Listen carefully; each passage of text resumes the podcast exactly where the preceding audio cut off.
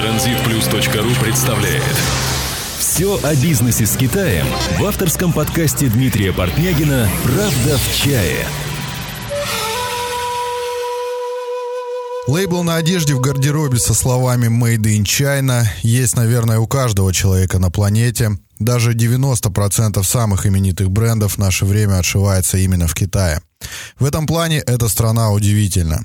По индивидуальным заказам клиентов со всего мира за работу берутся как кустарные производства, так и крупные фабрики где одновременно трудится по несколько тысяч человек. Сказать откровенно, многие из наших клиентов зарабатывают неплохие деньги на продаже одежды абсолютно разной ценовой категории. Но как правильно организовать пошив одежды в Поднебесной? Побеседовать на эту тему я пригласил Александра Сироштанова из города Москва, соучредитель компании «Новый шелковый путь», а тема нашего сегодняшнего выпуска – лейбл «Made in China» или производство одежды в Китае. Правда в чае. В чае. Александр, привет. Да, Дмитрий, добрый день. Только хотел бы ремарочку сразу. Москва-Гуанчжоу. Часть жизни там, часть жизни здесь. Хорошо. Живете в Москве, бизнес непосредственно связан с Китаем, в Гуанчжоу. Да, все верно. А, как давно ты работаешь а, с Китаем и чем вообще занимаешься? Ну, если говорить вообще о жизни в Китае, то первый раз приехал в Китай 10 лет назад, 2003 год. Если говорить о бизнесе, то старт, наверное, 8 лет назад, это 2005-2006 года. Но начинали, конечно же, не с юга, начинали с северных провинций, приграничных городов, как и, собственно, все мы, где кто здесь находится, живет. Угу. А с какого города с России? А, родился вырос в городе Хабаровск. Хабаровске. А, ну и чем занимались здесь в Китае? Ну, начинали с мелкого ритейла. Сначала было 2-3 шоурума в Хабаровске, потом развили сеть там до 7 магазинов – которые заименовались под одним брендом. Потом 2007-2008 год, кризис, закрылись, переехали часть в Москву, направили потоки в Москву, занялись оптом. Как-то выглядело все так. То есть все это время занимались одеждой? Часть времени, да. Но я не говорю, что у меня бизнес построен только на одежде, только на работе с Китаем. Но часть потоков идет, да, на Китай, на одежду. А производство когда вообще непосредственно начали? А, с производством столкнулись три года назад, когда стал вопрос о объемах каких-то больших работе оптом с московскими рынками. Также большой вопрос возник с производством одежды, когда появились партнеры в Европе, которые хотят быть дистрибьюторами одежды. Собственно, тогда и начали. Какие разновидности одежды приходилось производить и в каких объемах? А, если честно, разновидностей было немного, то есть есть четкая специализация рынка, да, и деление сегмент, на сегменты. То есть это масс-маркет в основном, э, средняя и низкая ценовая категория, и мы в основном говорим о джинсах, футболках, куртках, верхней одежде. Угу. Хорошо, тогда все, что мы будем обговаривать ниже, мы будем сравнивать с джинсами. С джинсами, с брюками. Да, пойдет. Давайте. Это идеальная модель. Да, хорошо. А, вот э, по себе знаю, да, часто возникают вопросы на форумах, часто вопросы возникают в электронной почте. А, как понять людям этот порог между оптовыми поставщиками и производством, что человеку действительно нужно производство, а не поставщик, или наоборот. Ну, опять же, здесь тоже должно быть четкое понимание. А, есть как поставщики оптовые дистрибьюторы да, а, у заводов, так и сами заводы. При этом а, поставщик и дистрибьютор может давать цену дешевле, чем ты будешь размещать производство, потому что, как правило, производитель подкармливает своих дистрибьюторов и дает им цену ниже, чем ты сможешь. Они работают с маленьким профитом. Есть обратная ситуация, когда э, ты торгуешь в ритейле э, или торгуешь мелким оптом и хочешь выйти на опт. А, вот тогда стоит вопрос поиск фабрики или поставщика. А, но опять же, абсолютной суммы здесь нет, а, потому что каждый конкретный случай, он уникален. Нужно, я думаю, самостоятельную оценку делать именно а, в каждый в своем сегменте. То есть давай возьмем универсальную модель. А, джинсы, торговля джинс, там мелким оптом, 10 а, разных моделей на ассортимент на мужской и на женский. А, возьмем там самую низкую цену в Китае на джинсы, допустим, 3,5 доллара. А если будем отшивать, допустим, по 300 штук каждой модели, то это получается около 1000 долларов, 900 тысяч долларов на пару, да? 10 пар 9-10 тысяч долларов по мужской линейке, 9-10 долларов по женской линейке. То есть 20 тысяч долларов это ну, тот минимальный порог да, по джинсам, с которого стоит начинать. Но опять же, нужно понимать, что логистика у этих джинс будет выше в полтора раза, чем стоимость самих джинс, если мы говорим о, уже о комплексе. Ну, математика проста, она считается легко. Каждый для себя ее посчитает запросто, я думаю. А, допустим, минимальные объемы какие-то для производства есть? А, смотря о чем мы если говорим. Де- Если- Делать, если не брать во внимание суммы, цифры. Минимальные объемы тоже, разумеется, на фабриках есть, но на всех фабриках они разные. Если мы говорим, опять же, о рынке в Гуанчжоу, да, то есть фабрики, которые отшивают совсем маленькими партиями, там 10, 20, 100 штук. Если мы говорим о каких-то заводах и производствах, то, наверное, минимально 200-300. Хотя, вот опять же, только прошла кантонская выставка, третий сегмент был посвящен одежде, третий этап. Э, тяжело найти кого-то, но в основном представлены торговые компании и немножко заводов. Но даже заводы не хотят там производить меньше там, 500 позиций, а вообще хотят около тысячи. Для большинства производителей это, для большинства ритейлеров даже это неподъемные цифры. Ну, ты говоришь сейчас э, об эм, 100, допустим, 200 штуках одной модели. Да, одной модели, одного цвета, как правило. А размеры? Ну, размерный ряд каждый подбирает под себя, то есть ты выстраиваешь свою размерную линейку согласно своего рынка, на какой рынок ты работаешь. То есть рынок России, ну, он абсолютно отличается от рынка там, Китая или Японии по размерной сетке. Также отличается от рынка Африки, где у людей фигуры немножко другие. Угу. Ну, собственно, каждый разрабатывает свою размерную линейку, исходя из своего рынка. Итак, дамы и господа, если вы хотите э, заняться производством, то, в принципе, можете э, думать о том, что будет минималка 100 штук одной модели, минимум. Ну, я думаю, что стоит задумываться о 200-300 штук одного. 200-300. Да, потому что мы говорим, когда выходишь на производство, хочешь все-таки снижать цены. А 100 штук это можно отшивать здесь, в Гуанчжоу, какие-то мелкосерийные партии, а, не совсем низкие по себестоимости. Я все-таки работаю в сегменте в среднем и в низком, поэтому я всегда гонюсь за низкой себестоимостью. Отлично, порог мы этот установили. Теперь, в принципе, уже начинает проявляться ситуация. Насколько это правда, что в Китае производить дешево? Вот, дешевая рабочая сила и так далее. Вот А, все, что пишут в интернете. Насчет а, дешевого производства, дешевой рабочей силы, тут нужно разграничить два момента. Дешевое производство, да, в совокупности, но дешевая рабочая сила — это миф, который уже, ну, года как три не существует. Я очень часто езжу по фабрикам, как и здесь в Гуандуне, так и по соседним провинциям. Вот по ситуации в Гуандуне. Сейчас много Лаобане много э, директоров заводов жалуются на то, что на 3000 юаней, это 500 долларов США в месяц, они не могут найти рабочие руки. То есть э, 500 долларов США это не такая низкая заработная плата. Допустим, если брать заработные платы в других странах Юго-Восточной Азии, такие как Индия, Вьетнам, Индонезия, Бангладеш, то это высокие зарплаты, высокие. Да, а в некоторых провинциях, там где-нибудь в Анху, если поехать, то можно найти еще полторы-две тысячи. Но опять же, это 300 долларов. Если сравнивать, допустим, с тем же Вьетнамом, где рабочая си- сила стоит порядка 100 долларов в месяц, а с Бангладешем, где 100-110 долларов в месяц США, а с Вьетнамом 150 долларов в месяц, в Индонезии 200-250 долларов, но при превосходном качестве, при образованном а, потоке людей, которые идут на производство. Это немножко неправда, когда говорят, что в Китае дешевое производство. Она дешевая в совокупности. Когда мы говорим о рабочей силе, электроэнергии, всяких такс, налогах от государства, всяких логистических твоих формирующих себестоимость издержек.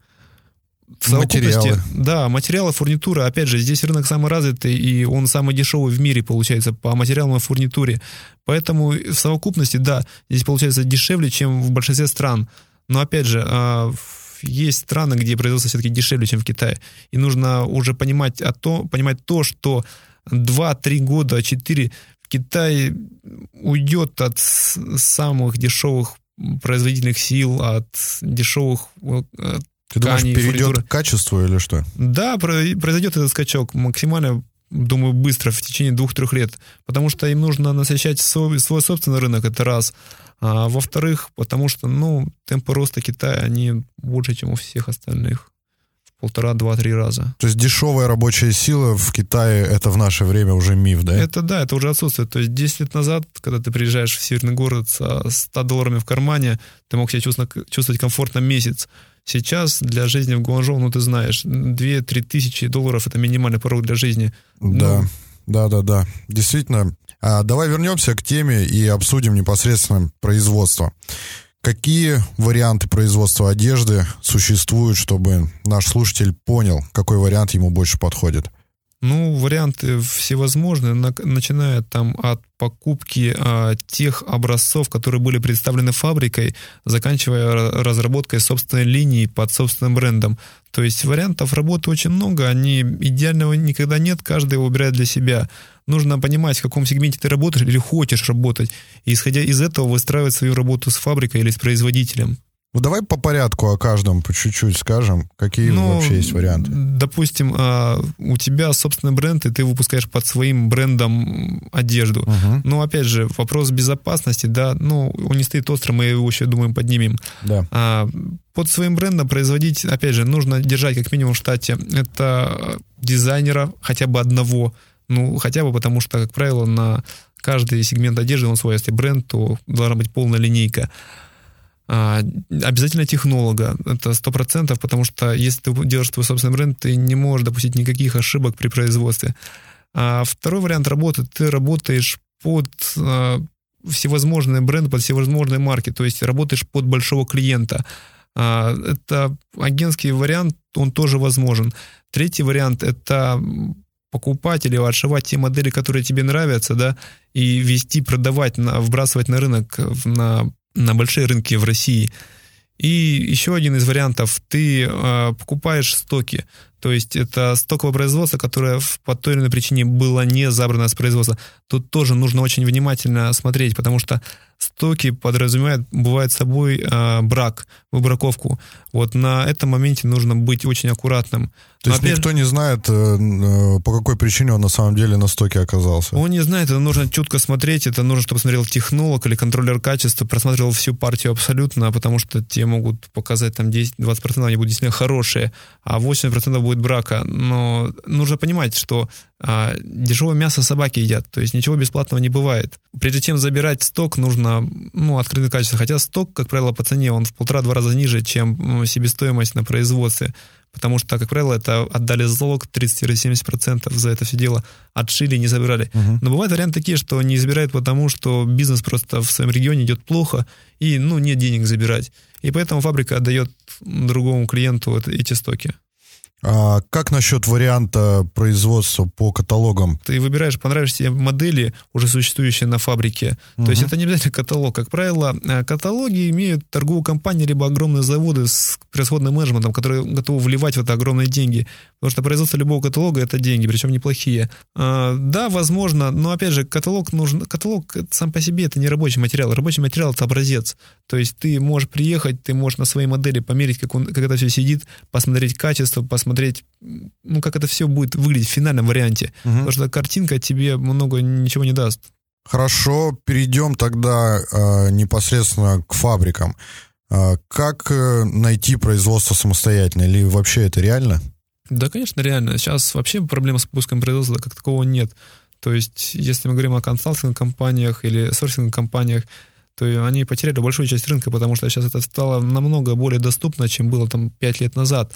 Э, сейчас, чтобы найти фабрику, достаточно прийти посетить любую крупную выставку, допустим, так, Кантон Фейр или, а, не знаю, Шанхай Экспо, которая была, да, огромнейшие выставки, но там ценовая политика очень высокая, и найти таких партнеров серьезных, ну, я думаю, что будет сложновато.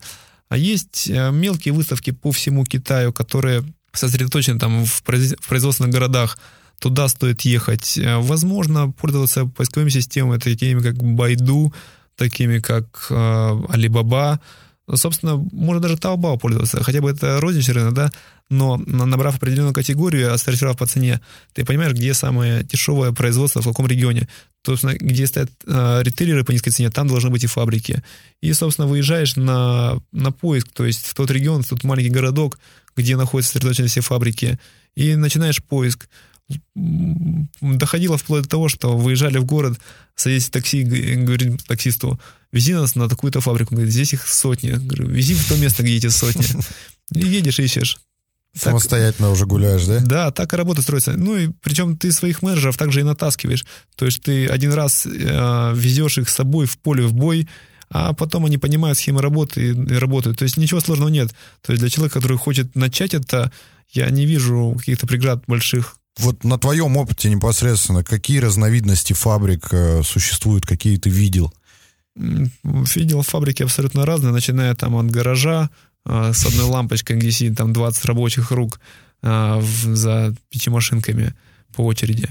И заканчивая крупными производствами, крупными концернами. Говорить о том, что крупный концерн всегда будет лучше гаража, ну, это не абсолютно не истина, я сказал бы так. Потому что каждый выбирает для себя женщину, религию, дорогу. Угу. Кто-то, кому-то комфортнее работать с гаражами, потому что себестоимость производства в гаражах, она там в 300, ну, на 300% меньше, чем в, с, на хороших больших фабриках с хорошим менеджментом, с англоговорящим и русскоговорящим персоналом. Все же вкладывается в твою себестоимость. То есть, если ты платишь за сервис, то это все отразится на конечной себестоимости.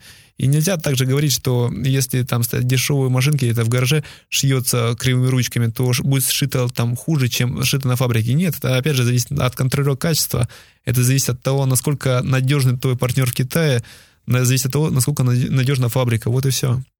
Ну, как я понимаю, если мы выбираем кустарное производство, то мы еще потом э, начинаем платить за э, проверку качества.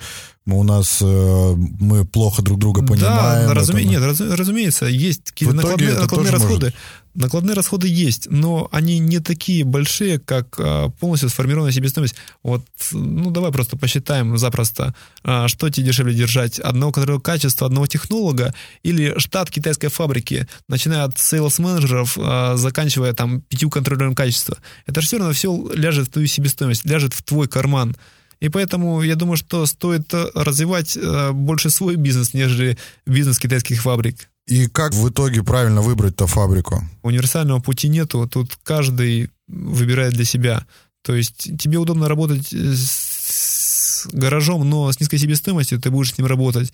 Тебе удобнее работать а, с большой фабрикой, но не выезжая вообще в Китай, просто списываясь, они тебе будут присылать образцы, потом присылать а, уже готовые партии там, по предоплате. Тоже можно. Тут каждый решает для себя, в каком сегменте он работает. Но опять же, хочу заметить, все большие монстры, все большие монстры, а ритейловые монстры, они работают как и с большими, так и с маленькими фабриками. То есть они диверсифицируют все потоки. То есть у них тоже нет идеального ключа к работе. А, допустим, наш клиент э, планирует э, размещение заказа непосредственно по интернету, удаленно. Вообще, стоит ли ему прилетать на фабрику? Ну, нужно ли это делать? Да, разумеется, абсолютно нужно прилетать, либо иметь своего агента, представителя, сорсинговую компанию, либо консалтинг компания, кто будет сопровождать сделку, в любом случае нужно. Но опять же, с самого начала мы закладываем ошибку, когда мы говорим, что выбрал компанию, выбрал фабрику. Когда ты готовишь почву а, к поездке, либо ты а, готовишь почву к выбору фабрики, я думаю, что а, число 1 это очень плохое число в работе. Нужно как минимум ориентироваться на число 10 и сосредоточены в одном регионе. В одном регионе, мало того, в одном регионе, в одном городе, чтобы ты мог прилететь и проехать все 10, посмотреть. Ты э, мог бы их между собой познакомить, чтобы снизить себестоимость, чтобы они знали, что можно с ними работать, а можно с другими работать. А, чтобы ты мог выбрать по качеству нужную тебе категорию, чтобы ты мог выбрать э, фурнитуру и материалы, потому что, как правило, производитель скажет, что вот там вот можно покупать, можем сами закупать. Да, если они сами будут закупать все э, материалы и фурнитуру, то это немножко ляжет в удорожание профита, потому что, ну, как любая компания, они заинтересованы в извлечении да, прибыли. Почему, почему я спрашиваю? Потому что клиенты часто задают вопросы, обязательно ли мне лететь? Вот у меня нет времени, у меня там нет э, еще что-нибудь. Ну, я не знаю, если это основной, не основной бизнес, то, может быть, наверное, не обязательно. А если это основной твой род деятельности, основное занятие, то я думаю, что присутствие здесь, оно обязательно в виде тебя, в виде твоего доверенного лица, в виде партнера, я говорю, сорсинговой компании. Может выступить кто угодно, но, опять же, нужно понимать, насколько ты доверяешь э, партнеру, который находится здесь. Это очень важно. Потому что можно допустить очень много ошибок в работе, начиная там от неправильного размерного ряда, заканчивая выбраковкой, которую ты потом в России не продашь. А, давай представим такую ситуацию, что а, клиент уже прилетел в Китай, китайцы его очень хорошо встречают, а, они пьют чай на фабрике, ну, как бы много не разговаривают о работе. О чем это говорит? Я бы предлагал клиенту избежать подобного рода сервиса и избежать э, чаепитий, общих походов в сауны, в бордели и прочие злачные места. А если хочешь попить чай, ну, тут вполне очень много чайных заведений, очень много чайных лавочек, где ты можешь попить чай и купить его. Не обязательно делать на фабрике, нужно очень четко разделять бизнес и совместный отдых, потому что а, господа китайцы эту грань они держат очень чутко, то есть они ее не видят совсем. А, у них такое понятие, как бизнес и дружба, они очень совместимы. То есть у них первая дружба, потом бизнес. У нас наоборот, бизнес, потом может а, зародиться дружба, да, некая. Но опять же, дружба после удачных, успешных сделок. А если сделка будет неуспешна, тебе твои товарищи или партнеры из Китая могут сказать, ну как, может, того вчера чай пили, почему ты меня ругаешь? Предлагаю привести пример, если все-таки э, дошло дело до переговоров на фабрике. Какие моменты обязательно нужно уточнять у производителя при переговорах?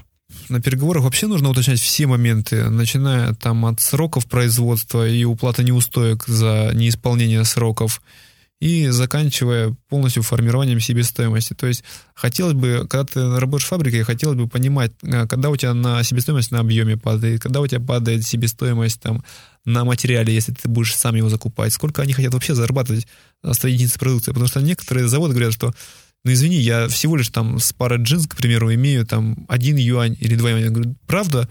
Давай тогда, если ты будешь один юань иметь, то я тебе сам себе буду закупать фурнитуру, материал, джинсы. Он говорит, нет, так я работать не хочу.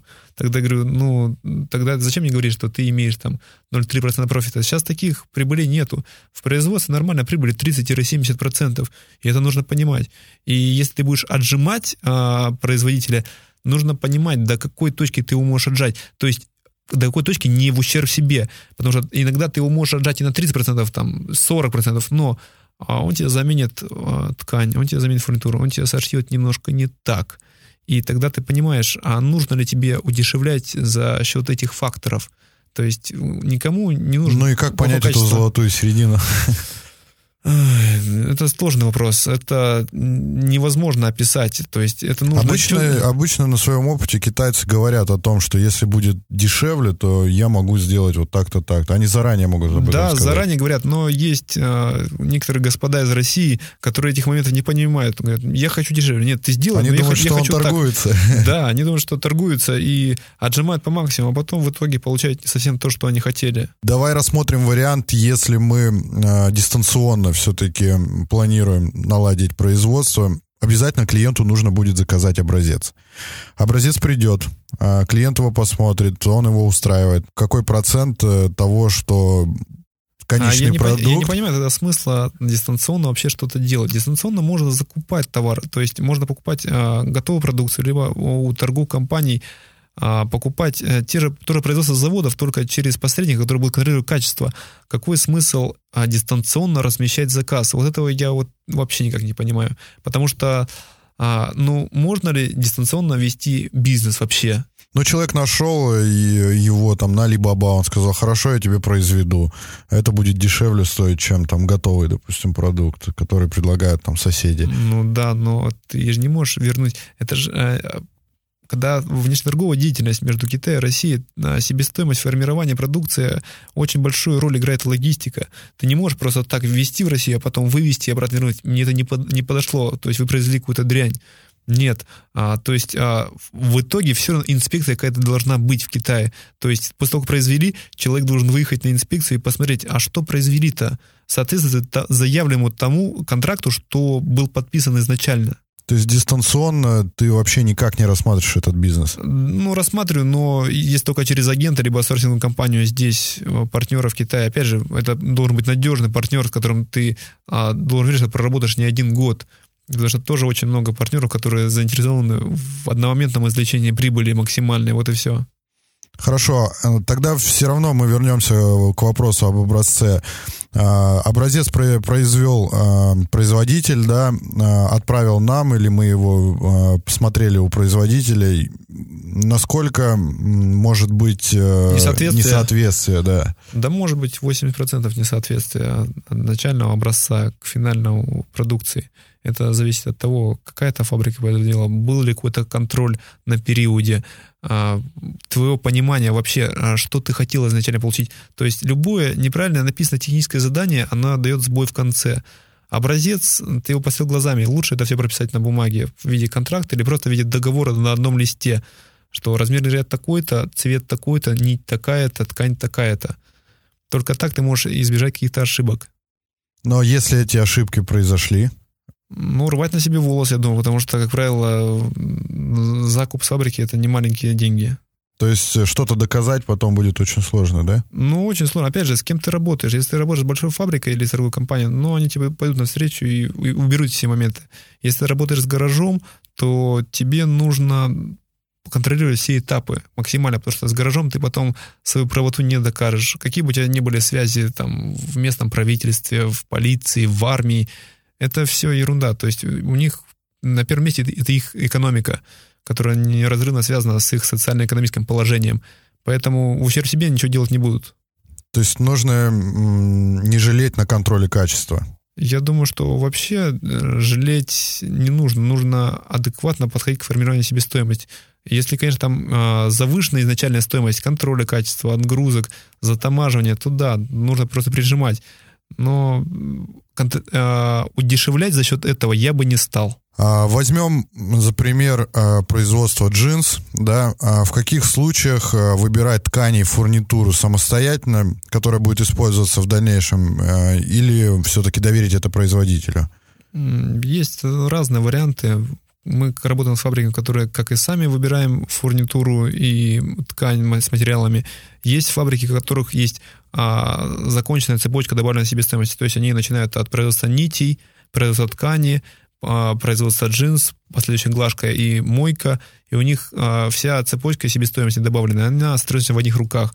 У них а, итоговая продукция получается дешевле всего, и поставлять им ткани от другого производителя вообще не имеет никакого смысла.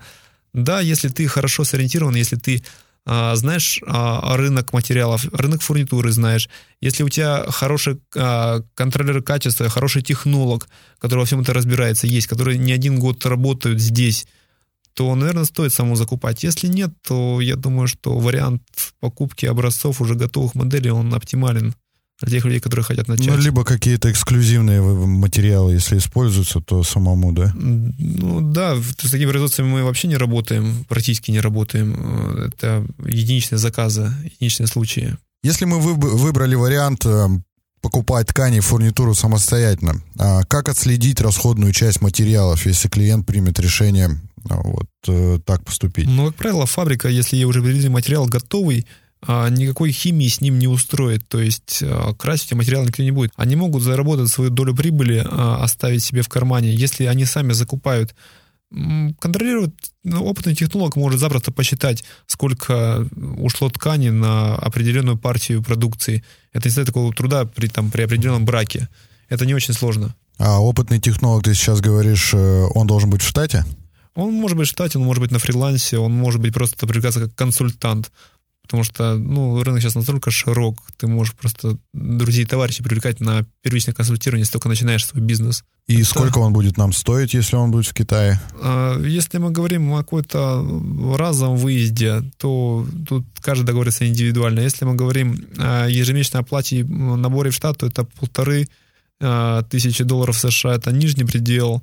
5 тысяч долларов США, я думаю, что верхний предел, это мы говорим о обувном производстве. Ну, с этим мы не работаем, но структуру зарплат я примерно знаю по рынку обуви. Она самая высокая считается. А контроль? Контроль качества. Контроль качества, как правило, это более низкий сегмент, нежели а, технолог или дизайнер. Контроль качества может быть просто переводчик, которого обучили, прочитали курс лекций о контроле качества. Я думаю, что здесь сумма начинается там от тысячи долларов и заканчивается двумя с половинами. Э, в месяц. Да. То есть обычный переводчик на единоразовый выезд тоже не стоит, да, наверное, использовать? Ну, опять же, смотря какой переводчик, переводчик, переводчику рознь. Если переводчик, он работает в сегменте, в том, в котором ты работаешь, допустим, в футболке, он работает в этом сегменте там 5-6 лет, он, может быть, лучше даже знает, чем любой технолог, эту, эту уже структуру то такой приказ стоит. Если просто переводчик, а, классический переводчик, который закончил институт и переводчик, то я думаю, вообще с этими людьми работать тяжело, потому что они, кроме как знания китайского языка, вообще больше ничего не имеют. Давай обсудим сроки. Сроки производства, если мы уже нашли фабрику, на какие реально сроки стоит рассчитывать клиенту? Опять же, все зависит от клиента, какие у него объемы. Тут может варьироваться от одной недели до месяца, полутора. Опять же, если мы говорим, допустим, о верхней одежде, то это где-то полтора месяца. Если мы говорим о джинсах, футболках, то там недели две вполне достаточно, чтобы произвести там небольшие партии там по 500 штук на каждую позицию, там 10-15 моделей, это вполне хватит. То есть на твоем примере а, приблизительно две недели, месяц, да, можно... На моем примере мы партию за три дня отшивали. Экспрессом, да? Экспрессом, да. Понятно. А, вот очень интересный вопрос, э, который остро стоит э, в Китае. А что насчет производства точных копий мировых брендов одежды? А, насколько это реально и как это вообще здесь все работает? А, я скажу так, что рынок а, подделок, он развит, он с каждым годом уходит, сходит на нет из-за того, что каждый год его прижимает государство, каждый год растут цены, каждый год растет жадность. Ну и рынок более-менее сам по себе растет, то есть культура потребления растет, потому что, как правило, подделки брендов потребляют на тех рынках, на которых их не наелись. Если там в конце 90-х, начало 2000-х это было полно, то в последние годы стало совсем чуть-чуть. Там в Пекине один или два торговца на этим промышляют, и в Гуанчжоу три или четыре места, где это все можно привезти в одном месте, купить. Угу. Производством занимаются, как правило, маленькие фабрики гаражные, которые сегодня здесь открыли, завтра в другом городе, завтра в третьем. Большие фабрики, как правило, не идут на подделки, и отпускать с фабрики какие-то бренды тоже не станут. Допустим, если у него контракт с большой компанией, которая отшивает под своим брендом, а, ну, вряд ли они кому-то станут отшивать там в ночную смену, как принято говорить, и отпускать это на сторону или вбрасывать на рынок, потому что, ну, это большие штрафы, это большие издержки по контрактам, все-таки по большим контрактам судиться можно, имеет смысл. Это по, с мелкими фабриками тяжело бороться. Опять же, это абсолютно разные сегменты. Человек, который покупает а сумку Hermes за 10 тысяч евро никогда не пойдет на рынок покупать ее за 100 долларов. И человек, который покупает за 100 долларов сумку, он, ну, у него просто нет возможности покупать за 10 тысяч евро. Вредит ли это бренду? А, вот, например, России могу сказать, что нет, абсолютно не вредит. Объясню почему. А, потому что это проводит даже некую популяризацию. Но кто бы знал эти малоизвестные бренды европейские, если бы их не штамповали в Китае и массово не вбрасывали бы на рынок. Они просто были никому неизвестны. И тех же люксовых покупателей, люксового потребителя просто бы было меньше, чем есть сейчас. Но борьба идет в Китае? Да не только в Китае, везде идет борьба. А, есть рынки более защищенные, такие как США, Канада, причем там тоже это присутствует, там тоже присутствует рынок подделок. А, Европа более-менее защищена, опять же, а, допустим, в Милане, ну, есть рынки подделок, и подделки продаются свободно в некоторых местах. Если мы говорим в Китае, то борьба идет, борьба идет, закручивают гайки каждый год. Но... Одним словом, пока будет спрос, э, будет предложение, предложение да. да, всегда. А вот если мы э, планируем э, производство под собственным брендом, как нам обезопасить себя, что этот товар не уйдет куда-то налево? Я думаю, что лучше задаться сначала вопросом, как развить бр- свой бренд до такого уровня, чтобы его стоило защищать. Потому что, ну, какой смысл имеет э, защищать бренд, который сам из себя ничего не представляет?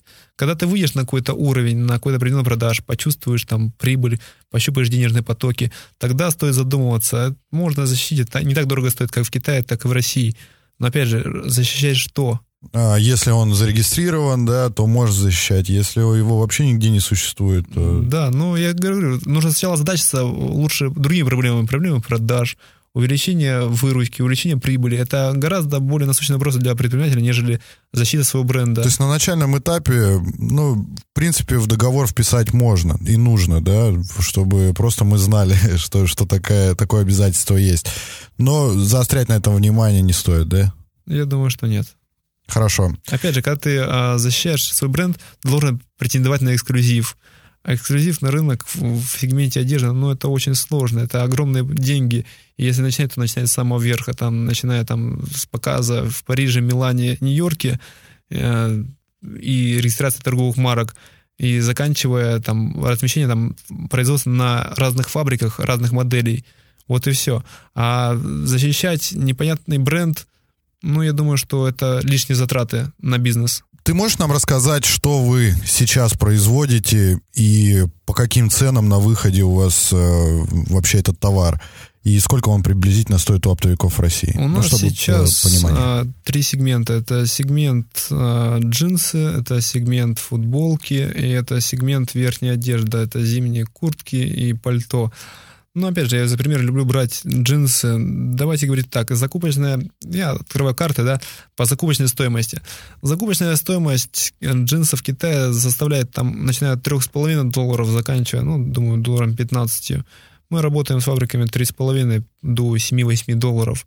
Это с этой ценовой категорией. А, товар на полках. Товар на полках, он абсолютно разный, потому что мы не работаем с конечным потребителем, мы работаем с большими рынками.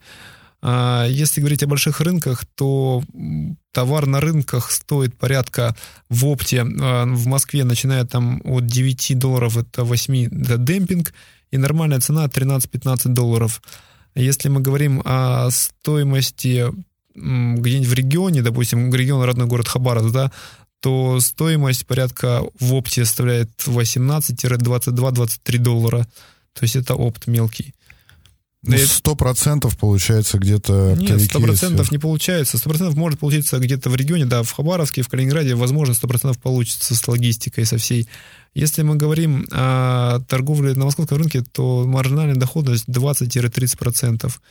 Это не демпинговый рынок и сильно не, не делая какой-то большой маржинальной наценки. Потому что все-таки а, себестоимость финальная формируется же не только, ты знаешь, из закупки на заводе, uh-huh. она формируется из содержания штата, плюс логистической составляющей, которая составляет огромную часть, там до 70% в некоторых категориях доходит, а в некоторых их 100, uh-huh. если мы говорим о, о самых дешевых джинсах. Ну, все выглядит как-то так. Кто ваши основные конкуренты? Да, конкурентов ну, вообще у нас нет конкурентов. Есть партнеры, с которыми мы можем работать. Ну, а что... китайцы, допустим? А, китайцы всегда будут, будут в, в приоритете. Они не полуправительственные. Дело в том, что многим э, китайским производителям э, китайское государство стимулирует производство путем выплаты э, представительства на выставках в России, в Европе, в США, путем выплаты логистической составляющей именно той самой, которая занимает огромную долю в себестоимости вот они демпингуют рынок. Но опять же, они не могут бороться э, с опытными компаниями, с большими, в силу того, что, ну, чтобы э, полностью контролировать всю цепочку, нужно не только иметь дешевый закуп и бесплатную доставку, но и хороший ритейл сам по себе, хорошие модели, грамотную команду. Отличный ответ. Александр, э, закончим на том, что мы хотели бы услышать от тебя три главных совета нашим слушателям по производству одежды в Китае? Первый совет – не слушать мои советы. Э, потому что я, как говорил раньше, идеальных и универсальных ключей для бизнеса не существует. То есть пробовать, ошибаться, снова пробовать, пока не добьешься успеха. Это, наверное, самый главный совет, который могу дать. И опять же, а, еще один совет – не бояться. То есть сейчас Китай настолько он открыт, ехать, пробовать, производить. То есть пробовать, не бояться. Хорошо. Надеюсь, мы сумели частично раскрыть тему производства одежды в Китае. Остается напомнить, что а, в гостях у нас был Александр Сироштанов из города Москва, соучредитель компании «Новый шелковый путь». Более подробную информацию вы сможете посмотреть на официальном сайте компании newsilkroad.ru. Дмитрий, спасибо, что пригласили. Вообще, то, что делаете, большие молодцы, потому что, ну, это уникально. Я думаю, что это даст свои плоды.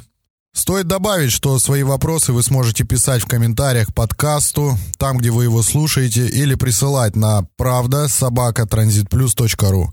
С вами был Дмитрий Портнягин. Это проект «Правда в чае». Я желаю вам удачи и вселенского терпения при построении бизнеса с Китаем. До встречи в следующих выпусках. До свидания. Спасибо, до свидания. Подкаст выходит при поддержке www.transitplus.ru